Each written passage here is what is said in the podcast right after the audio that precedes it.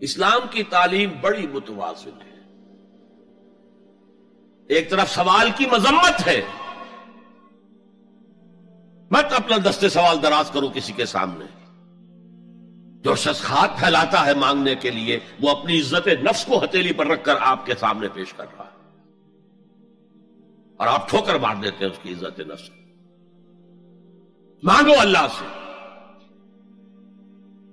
اللہ کسی کے دل میں ڈالے، تمہاری ضرورت پوری کر سکتا ہے۔ بغیر اس کے کہ تم کسی کے سامنے دستے سوال دراز کرو۔ تو سخت مسمت ہے۔ اور خاص طور پر بیگری جو ایک انسٹیٹیوشن بن گیا ہے پیشہ بن گیا ہے، وہ تو اسلام کی تعلیمات کے منافی اور جس طرح کی ہم خیرات بانٹتے ہیں، پانچ روپے کا نوٹ دے رہے ہیں مانگنے والوں کو، مسجدوں کے باہر، سمجھ رہے ہم نے ہاتم تائی کی خبر کو لات مار دی۔ حالانکہ حقیقت میں آپ انسٹیٹیوشن آف بیگری کو سپورٹ کر رہے ہیں۔ کسی ایک کو لے لو، آؤ، چلو، مجھے اپنا گھر دکھاؤ، مجھے بتاؤ۔ تم واقعی اس قابل ہو یا نہیں ہو؟ اور پھر اس کی مدد کریں لمسم کریں، پھر وہ پانچ روپے نہیں، ایسی دیں کہ وہ کچھ اپنے پاؤں پر کھڑا ہو سکے۔ میں نے ایک روپیہ نہیں کہا کہ ایک روپیہ تو اب کوئی شہ نہیں رہی۔ لیکن یہ کہ پانچ روپے کا نوٹ بھی آپ نے تقسیم کرنے شروع کر دیے۔ یہ کیا ہے؟ سائلین و پھر رقاب لیکن دوسری طرف سائل کو جھڑکنا نہیں ہے۔ اب مسائل فلاطن ہر جھڑکو نہیں۔ اچھا بھائی، نہیں۔ معاف کرو، میرے پاس اس وقت آپ کی مدد کے لیے کچھ نہیں ہے۔ میں کچھ نہیں کر سکتا۔ تو ان دونوں کے درمیان اصل میں معاملہ ہونا چاہیے۔ بلکہ یہاں تک بھی فرمایا، سائل کو ضرور دو۔ چاہے وہ گھوڑے پر سوار ہو کر تمہارے دروازے پہ آیا۔ کیا پتا اس کی واقعی الجھن کیا ہے؟ تو سوال کی مذمت اور سائل کو جھڑکنے کی ممانعت۔ حتی الامکان خالی ہاتھ نہ لوٹاؤ اس نے اپنی عزت نفس اپنی ہتھیلی پر رکھ کر تمہاری سامنے پیش کر دیا اسے ٹھوکر نہ پاؤ لیکن جیسا کہ میں نے ارض کیا، یہ انسٹیٹیوشن آف بیگری جو ہے، یہ ایک علیحدہ شہ ہے بالکل، اس کا اس سے کوئی تعلق نہ سمجھیے۔ وفر رقاب رقاب جمع ہے۔ رقبہ، گردن۔ فک و رقبت او اطعام فی یوم ذی مسغبت یتیما ذا مقربت او مسکینا ذا متربہ فک و رقبت کسی کی گردن چھڑا دینا۔ اس وقت سب سے بڑی اپلیکیشن اس کی تھی، غلاموں کو، کنیزوں کو اپنے پیسے سے خرید کر آزاد کر دینا۔ بہت بڑی نیکی، بہت بڑی نیکی۔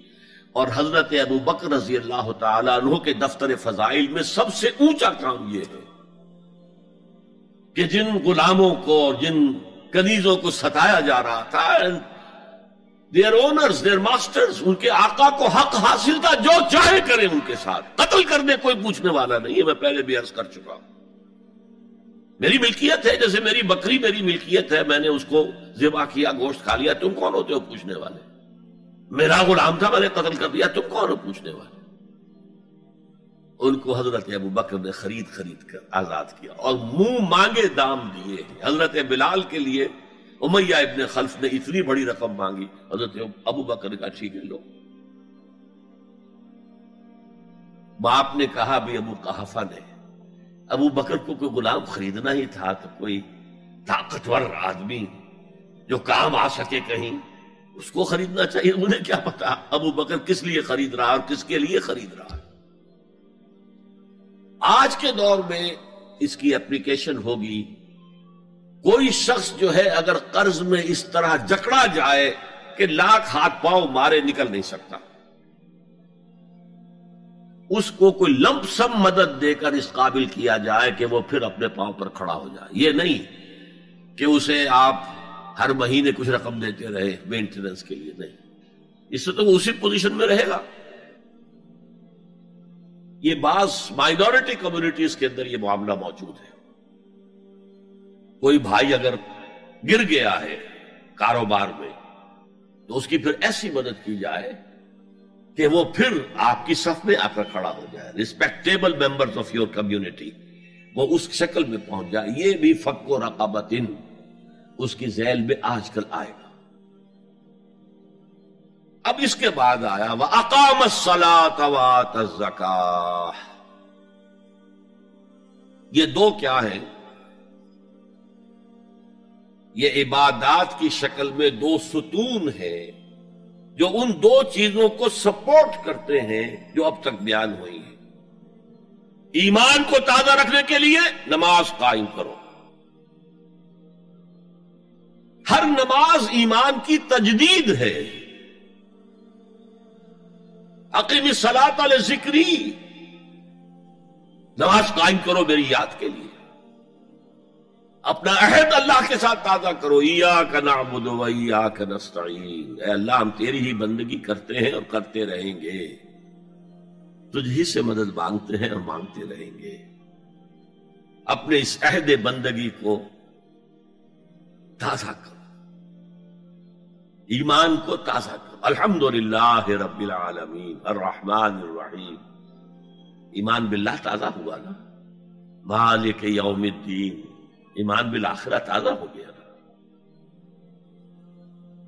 یہ ہے ایمان کو قائم رکھنے کے لیے، نیکی کی اس روح کو برقرار رکھنے کے لیے۔ اللہ تعالی کی طرف سے یہ ستون ہے۔ السلاط و عماد الدین، دین کا ستون ہے یہ نماز۔ اس بحث میں اس کا مقصد کیا ہے وہ میں نے بیان کر دیا۔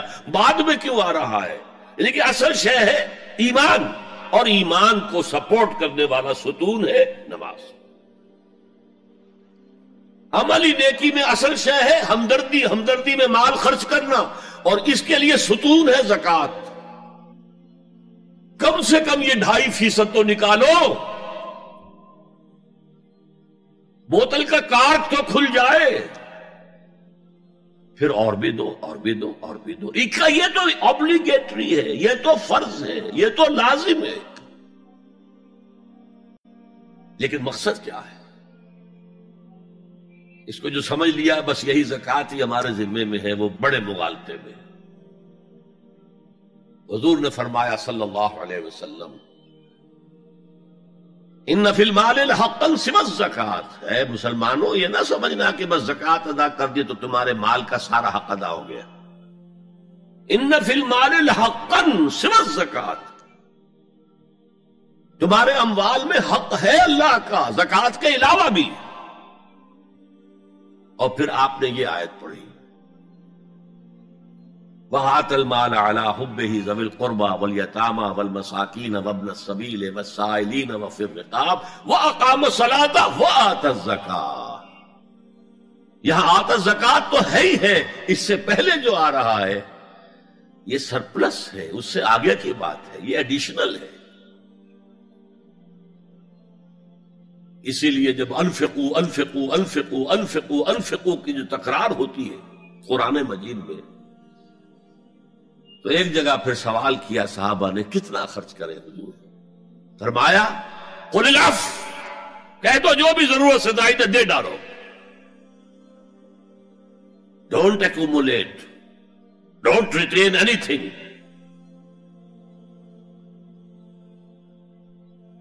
ایک بات آپ سے کہوں، آپ کچھ چوک جائیں گے۔ حضور نے کبھی زکات دی؟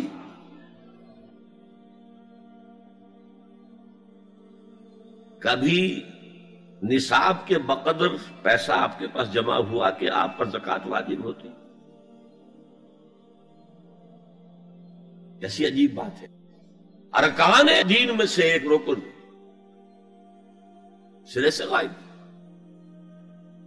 کبھی آپ نے مال رکھا ہی نہیں۔ حضور کا اسوا ہم جانتے ہیں، مسواک کر لی ہے۔ پانچے جو ہے ٹخنے سے اوپر کر لیے ہیں۔ یہ اسوا ہے۔ ہاں ہے، یہ بھی ہے۔ ٹھیک ہے، سنت ہے۔ اسوا تو یہ ہے۔ اور صرف آپ کا نہیں، جنہیں ہم کہتے فقراء صحابہ۔ ابو ہریرا ابو ذر،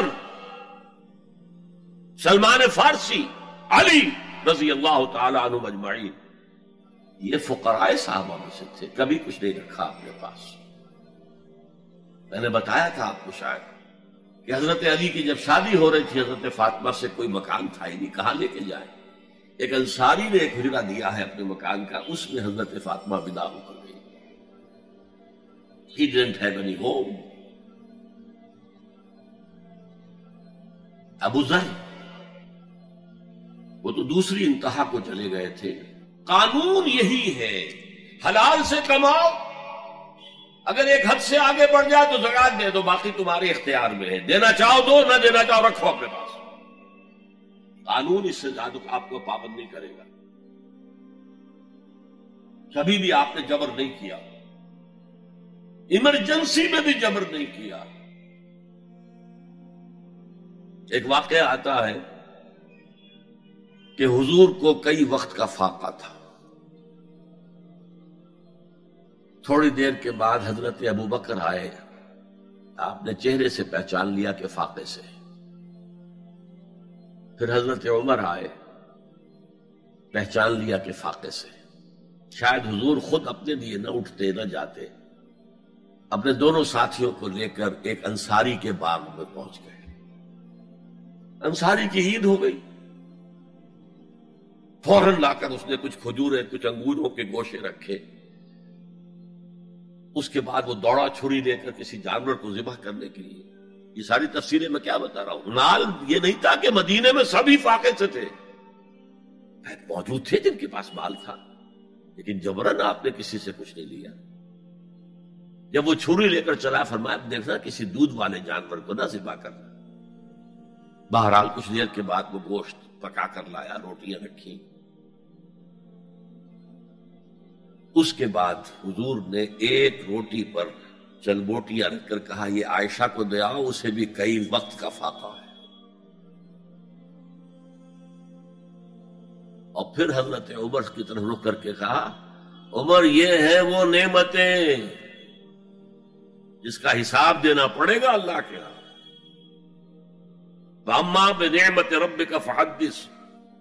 اور یہ جو فرمایا گیا اللہ کو متقاصر میں نعمتوں کا حساب لیا جائے۔